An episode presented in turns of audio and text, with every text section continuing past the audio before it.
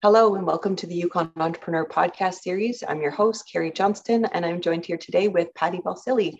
We're recording today on the traditional territory of Champagne and Aishihik First Nations, Kwanlin Dun uh, First Nation, and Ta'an Council. Welcome, Patti. Good morning. Thank you, Carrie. Uh, so, Patti, tell us a little bit about your business, what it is that you do.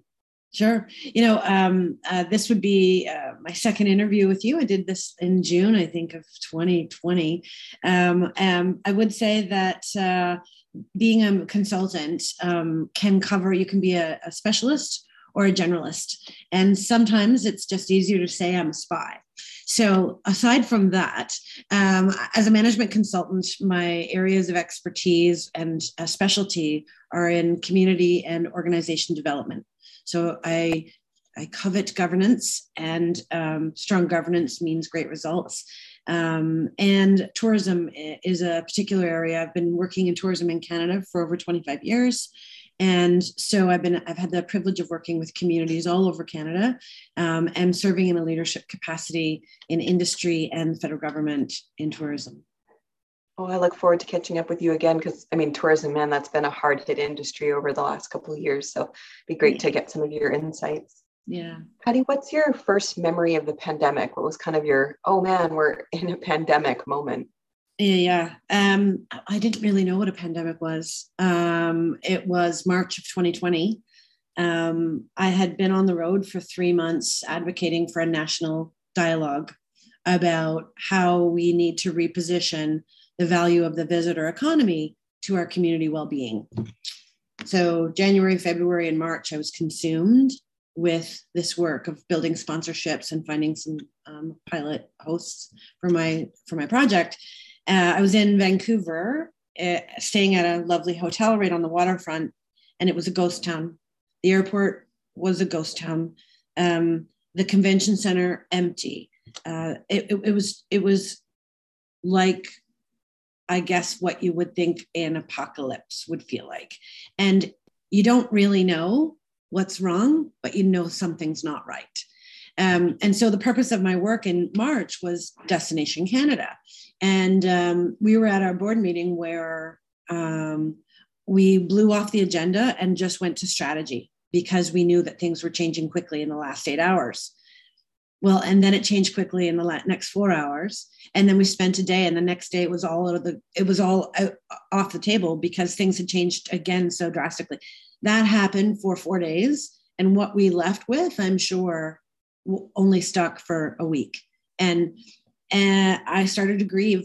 I was grieving. I, I knew, I knew there was something big about to occur. I didn't know what a pandemic was we were talking in scope of six months max back then. And um, and i knew that small business in the visitor economy and tourism you work exceptionally hard. You work in hard in all businesses um, but with a, a sense of unsafety around a virus um, the idea that the airport was empty meant there were not people moving. And where there are people moving, there's connections with friends and family, and there's connection to business. So that that was my first memory. Is um, I I don't know what a pandemic is, but I I'm grieving. I couldn't even tell you why, except that there was something wrong, something wrong. Yeah. Mm. I know it's interesting. You're like, oh, six months. There's been so many, like, what has been time over the last two years? I mean, it honestly feels like, even though it's been, you know, a year and a half really since we last mm-hmm. interviewed, it, yeah. seems kind of like yesterday in some ways because time has been so fractured. Exactly. Exactly. Um, what have you learned about your business model over the last couple of years? Yeah, um, uh, we talked about this in the, in the first round. Um, that business would move to online.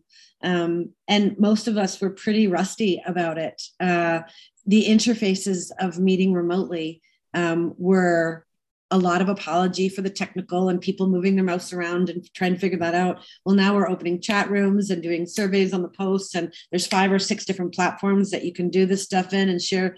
Um, the future of work generally is completely morphed and as it relates to my business, I too believe that those that are working in the knowledge sector, whereby Um, I work from home or I can have an office, but my clients can be anywhere in the world.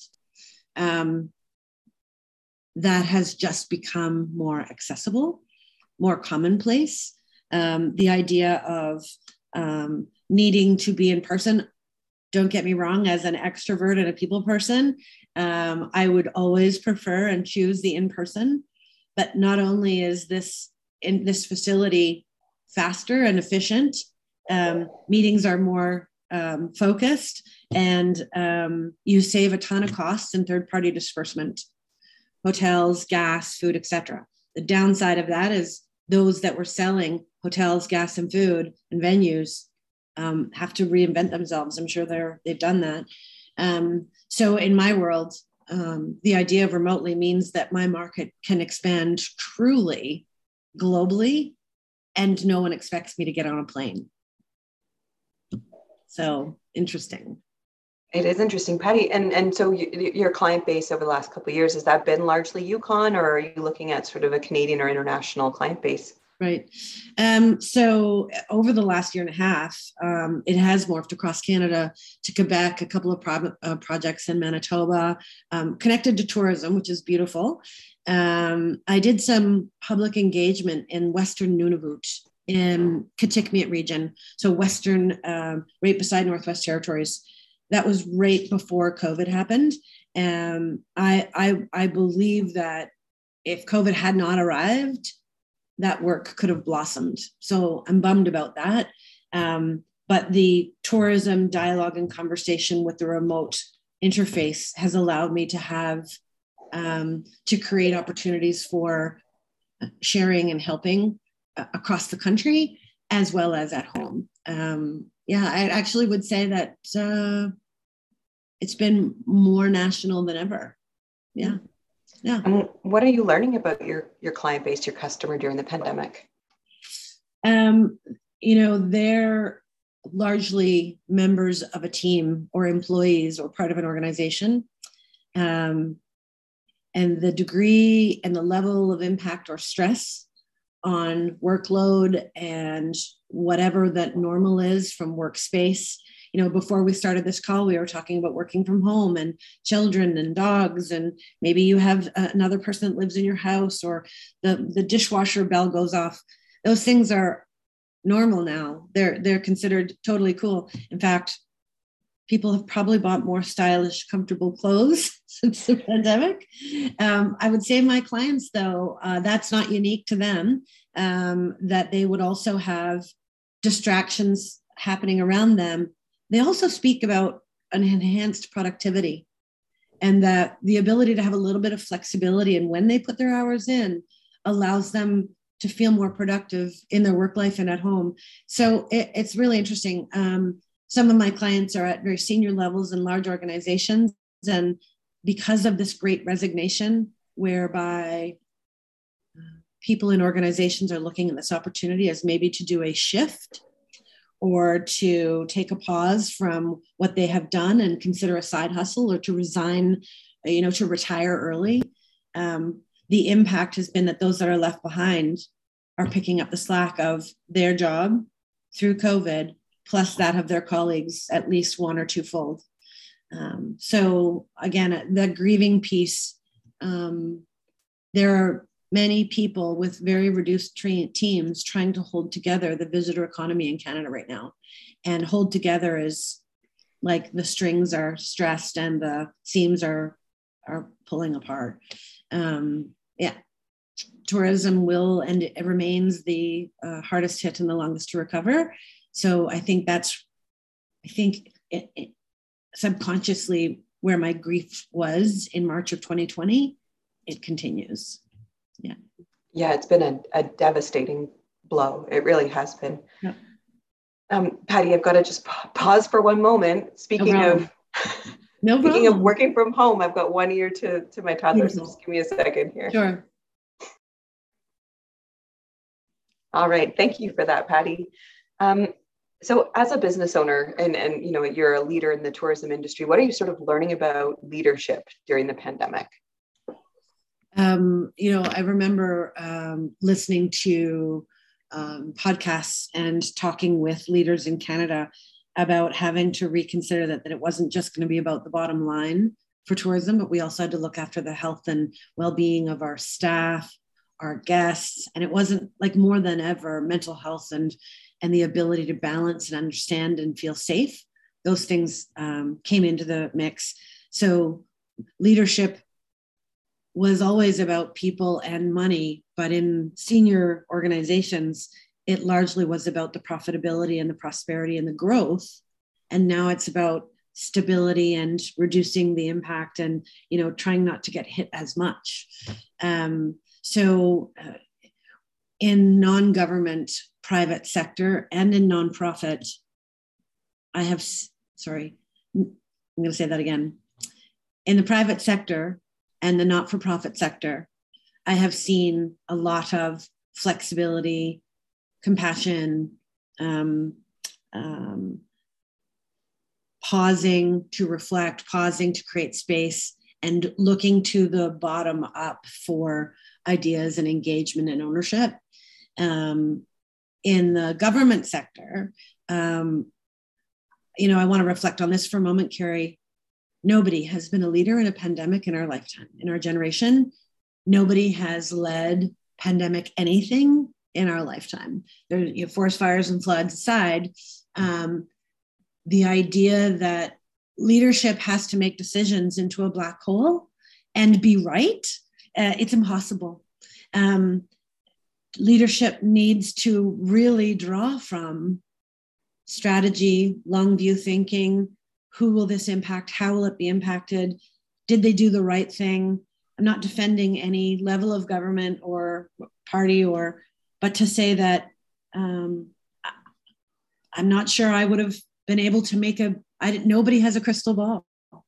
So to those that are in positions of leadership where they have to make calls, um, in hindsight, it would be very easy to be critical of some decisions, but in retrospect, uh, we're only we only get to be that critical because it's after the fact. We can see the rollout and then we can blame somebody. That disappoints me, but that's my that's you know it, it is what it is. Um, so it, it pro- may not be a popular view, um, but it's real. It's it's very it's very honest from my perspective.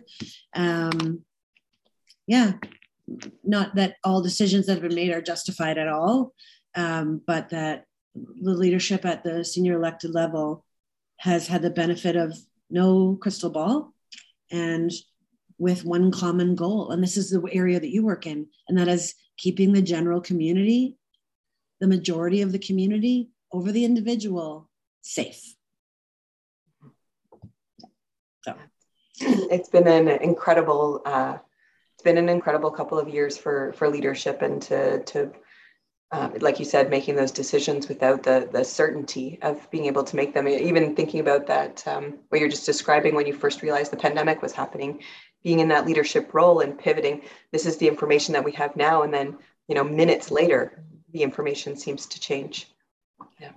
Yeah yeah fascinating. So so those elected leaders um, unlike in the private sector don't have skin in the game vis-a-vis that pays their mortgage to the same degree as a business leader who without a crystal ball has to pivot with the available information that or they can't buy the insurance for their guests or they can't open because they have no employees or you know like it's it's it's the same chaos with a different uh, lens mm-hmm. yeah um, you know we've all had to adapt our businesses in some way to this new normal that we've been operating in. What adaptation have you adopted in your life that you've been most proud of in your business or, or societal adaptation? Mm, uh, well, I'll quickly go first to the business piece to say um, the idea of feeling very versed and comfortable in how to engage in this online world um, and with the multiple platforms and their abilities or limitations has been fascinating. Um, and uh, if you're not there, then you're not there. So, it, you know, um, and in fact, you may have experienced this in your world as well there's still going to be clients in, uh, in my um, sphere of influence who don't have access to technology and the internet. And so we assume these are solutions, but we just need to make sure that we're considering all of the stakeholders and all their user abilities. For example, when you travel internationally, you have to do an Arrive Can or an Arrive Mexico or an Arrive UK uh, app. Um, in November, I took time out to leave the country, went to Mexico. Um, coming home, there were seven or eight steps with instructions at the counter in Mexico um, that feeling fairly versed, I was hugely overwhelmed.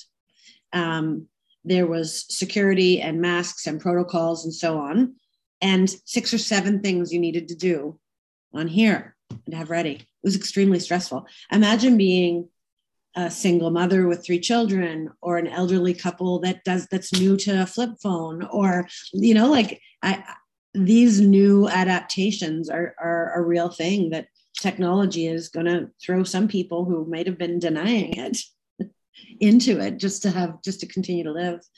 Um, for my business uh, for my for my community and my work it is just a it is just it is just an adaptation to you're not comfortable together i'm okay with that. Um, you you aren't going to host that um, dinner party because you don't know who's coming i'm okay with that. Um, we are in a pandemic. Um, fighting it will only cause a bunch of cortisol we don't need. And um, accepting it and figuring out instead then what to do. Uh, I think many people may have engaged or connected more because they couldn't do it in person. They have gathered in friendship this way with multiple people dying, dialing in. Or so the the adaptation of um, what's the word I want to look for? Accepting and adapting. Um, the alternative only is to fight it and the, you get it's it's bigger. It's it's this isn't about the yukon or canada. This isn't about a policy at the federal level or the territorial level. This is global man. And um, so yeah i would love to say that in the fall we're seeing the end of this and a settling out of some long-term change pre 2020 from pre 2020 um, that just has us more attuned with not only um, safety and hygiene and cleanliness, but also compassion and adaptation. But Gosh, Patti, I hadn't even because I haven't traveled internationally since since the pandemic. But I, you know, you're always just worried about where your passport is let alone mm-hmm. you know like these multiple you know like those that's always that, that stressful thing like do i have my passport right? It's always that and your plane ticket. Uh, but now yeah it's you know multiple mm-hmm. levels of there are at know, least five things you need to know and are they in the right order? Do they have the right date? Did i need them printed? Do they scan? Is my phone gonna die? It's mm-hmm. and then you know there's all there's me times 2000 people in an airport all feeling the same way. Yeah that same level of stress. Oh yeah, gosh. Um, you know, so which of the public health measures have you found the most challenging over the last couple of years to, you know, to your business and, and to what you do? Hmm.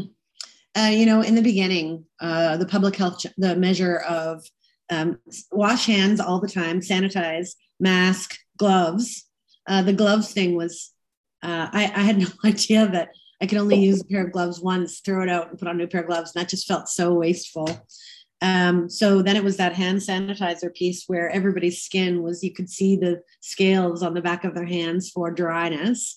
Um, in business, um, there hasn't been any, you know, I have a public engagement um, project coming up. It's going to be in a community in the Yukon. Um, we have to have two plans I have to have one set of communications that says we will be in this venue. This is how we're going to manage those restrictions. So if we have refreshment, what it can look like, how many people need them to register, etc. That's plan A. Plan B is it's going to go all online, and here's the link. And how do we get the people that don't have internet access so that they can meaningfully engage? I haven't solved plan B that question yet. Um, this audience particular, it will ha- may have um, significant restrictions to technology. So um, yeah, uh, two plans two plans. Um, I did a contract last year uh, within Yukon government whereby I think we stopped and started three times, and in the end, we did it online. Um, the the stress on the third party disbursements vis-a-vis hotels, venues, food and beverage, um, etc., um, is where the impact has been that we not being hoteliers can't appreciate, or us not being caterers we can't appreciate. Um, but that start, stop, start, stop, start, stop is near impossible for an operator to provide service. So someone has to pay for it.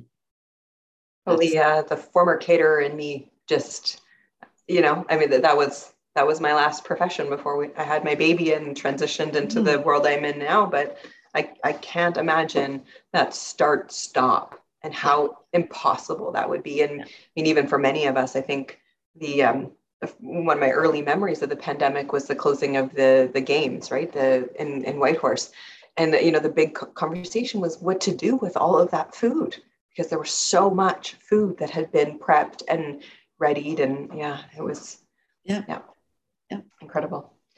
Um, have you accessed any of the pivot or sorry any of the pandemic related supports uh, for yeah. your business? Yeah, um, I have. Um, as a consultant, I am my own employee, I'm incorporated. Um, the program that was eligible to me was CEBA at the federal level, so the Emergency Business um, Program. Um, uh, when COVID hit, and as I described, I'd been on the road for three months um, building um, support and um, partnerships and sponsorship for this conversation I was going to have. I think I'd put out um, $20,000 of my own money and my time. And I had had some support pre COVID from the uh, Innovation Fund at um, um, Entrepreneurship and Innovation out of the Yukon University. But when that project stopped and travel was stopped and com- con- um, contracts that involved travel where we hadn't figured out how to pivot stopped, um, I was trying to figure out okay what happens? And and the projected revenues cost of business paying the accountant and the lawyer and the insurances those never went away. Wcb didn't say oh i know you haven't worked that much. We'll just take you know 30% off. They can't do those things. So those fixed costs of being incorporated did not go away nor did rent and heat and lights and fuel and insurance. So um, CEBA was the most beneficial to me. Um, uh, for my clients, I have seen people maximize and really leverage and launch from some of those businesses. So I'm really happy about the supports that have been available. Um, in the tourism industry, for some, it has provided a some breathing room.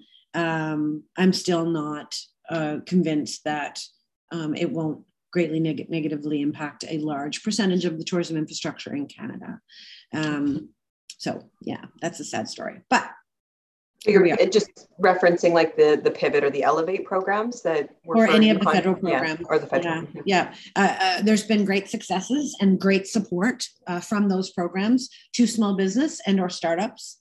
Um, and in spite of the funding and the programs that we have invested in they've merely given us a chance to breathe to catch our breath. Um, and this summer we'll be telling uh, what few people don't appreciate is that regardless of supports, most operators or properties would have received deposits whereby they said let's let's just defer it and you know this will be over and we'll have you next year so they use those resources in 2021 whereby the guest is planning on coming in 2022 but they've already done their either down payments or their deposits etc and uh, that work just needs to forward. It's, there will be a cash reduction um, with a volume. Everybody is working so hard in Canada and in the Yukon. Um, yeah, we just need to keep buying local.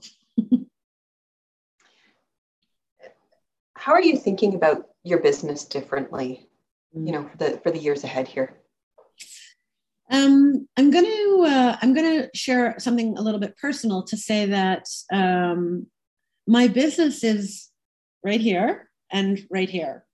My computer can be anywhere in the world.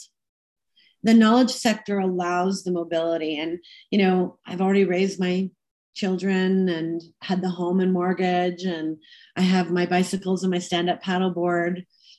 I can go anywhere in the world and so I'm considering what that flexibility looks like, maybe just for six months or a year, um, to what I could do with this gift of hiatus, uh, of time um, that is an opportunity I may never be able to take again.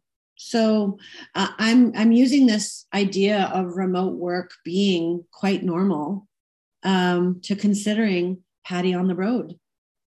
H- hashtag Patti on the road. I don't know. Uh, I, I don't. Um, there's a lot of the world I would love to see and explore, and I can work from anywhere with the internet. I can do anything. So that's how I'm. That's what's going on. I've also been exploring um, some professional development, but I can talk about that with you in a moment. Yeah, I was just you know, so have you taken up any new skills to position yourself for sort of the emerging economy? Well, I feel very, very um, uh, literate in Zoom. um, and uh, we also know how many different compartments in our car and purse and pockets we can keep masks. Uh, so that's a new skill. Um, no, seriously, um, I, uh, I I'm I'm going to use this time where even schoolwork is now online. Even the idea of going to a classroom versus you know doing an hour a day for an hour a week for a couple of weeks seems so accessible. So I, I actually proudly have before me here my Yukon University continuing education, but I'm also taking an opportunity to see if there isn't some um, some something that could satiate my curiosity that also has value to my clients and my work.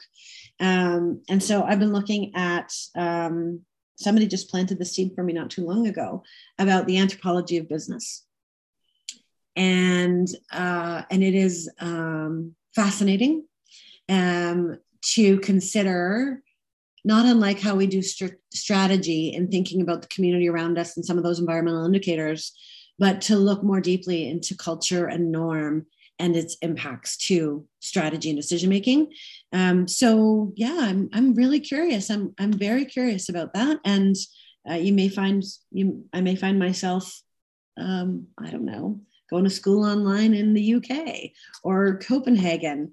Um, it's it, yeah, there's there's the world is our oyster, and if we can spend the time um, during these moments of limbo to nurture ourselves physically with adventure in our minds, uh, I think this I think this feels like I think it feels like we are approaching the end of a crazy period in time, and um, and it may not be before us again to consider um, the leisure of work remotely um, to the same degree.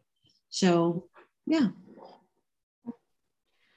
You know, we've got this work ahead of, you know, we, we don't know when the when the end game of the pandemic is, but we've got this work of rebuilding and this new normal or whatever this looks like. So what are you hopeful for? What are you thinking about as we sort of restructure, rebuild Yukon's economy? Right? I feel a sense of talking about both um, being hopeful uh, and naive and realistic. Um, and so uh, I am hopeful. Um, I'm hopeful that we don't have to wear masks in, in the grocery store.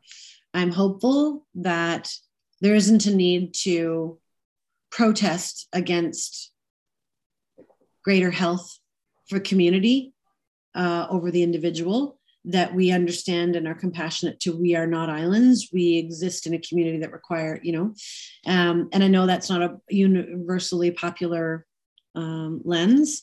Um, realistically i think we're going to be wearing masks for at least another year. Um, and uh, the safety and sense of travel uh, will increase but not in the absence of where's your vaccination and where's your mask.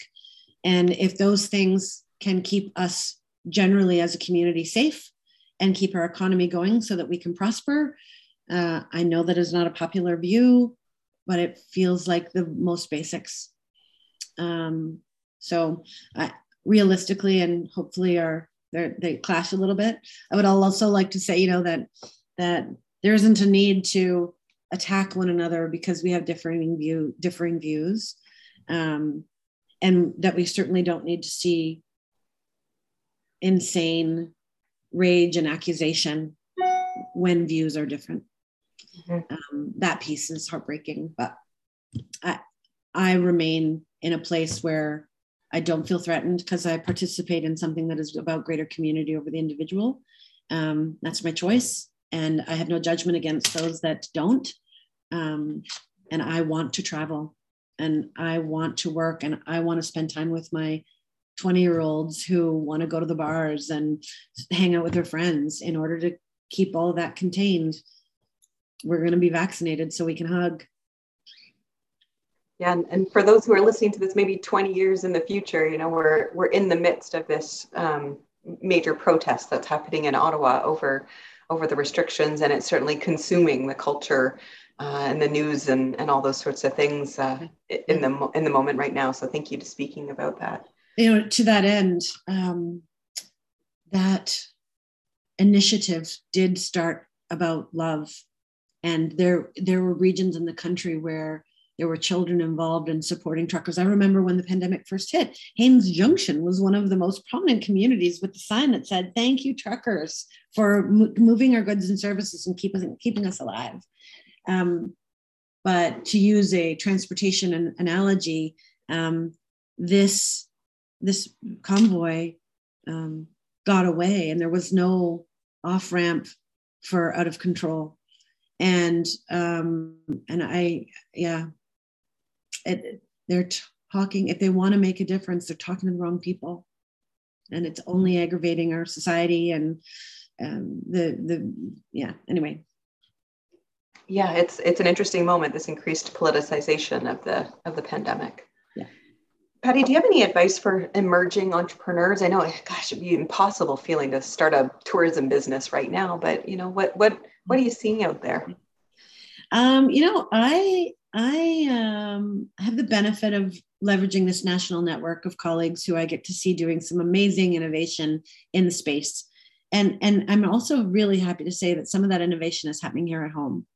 Um, and so I, I'm going to say uh, for emerging operators um, to uh, look very differently at what is possible through digitization. Um, uh, there is an operator here in the Yukon who has um, created momentum through exposure online that will beget future customers and the engagement numbers are soaring because everybody is on their computer. Um, and so it's brilliant.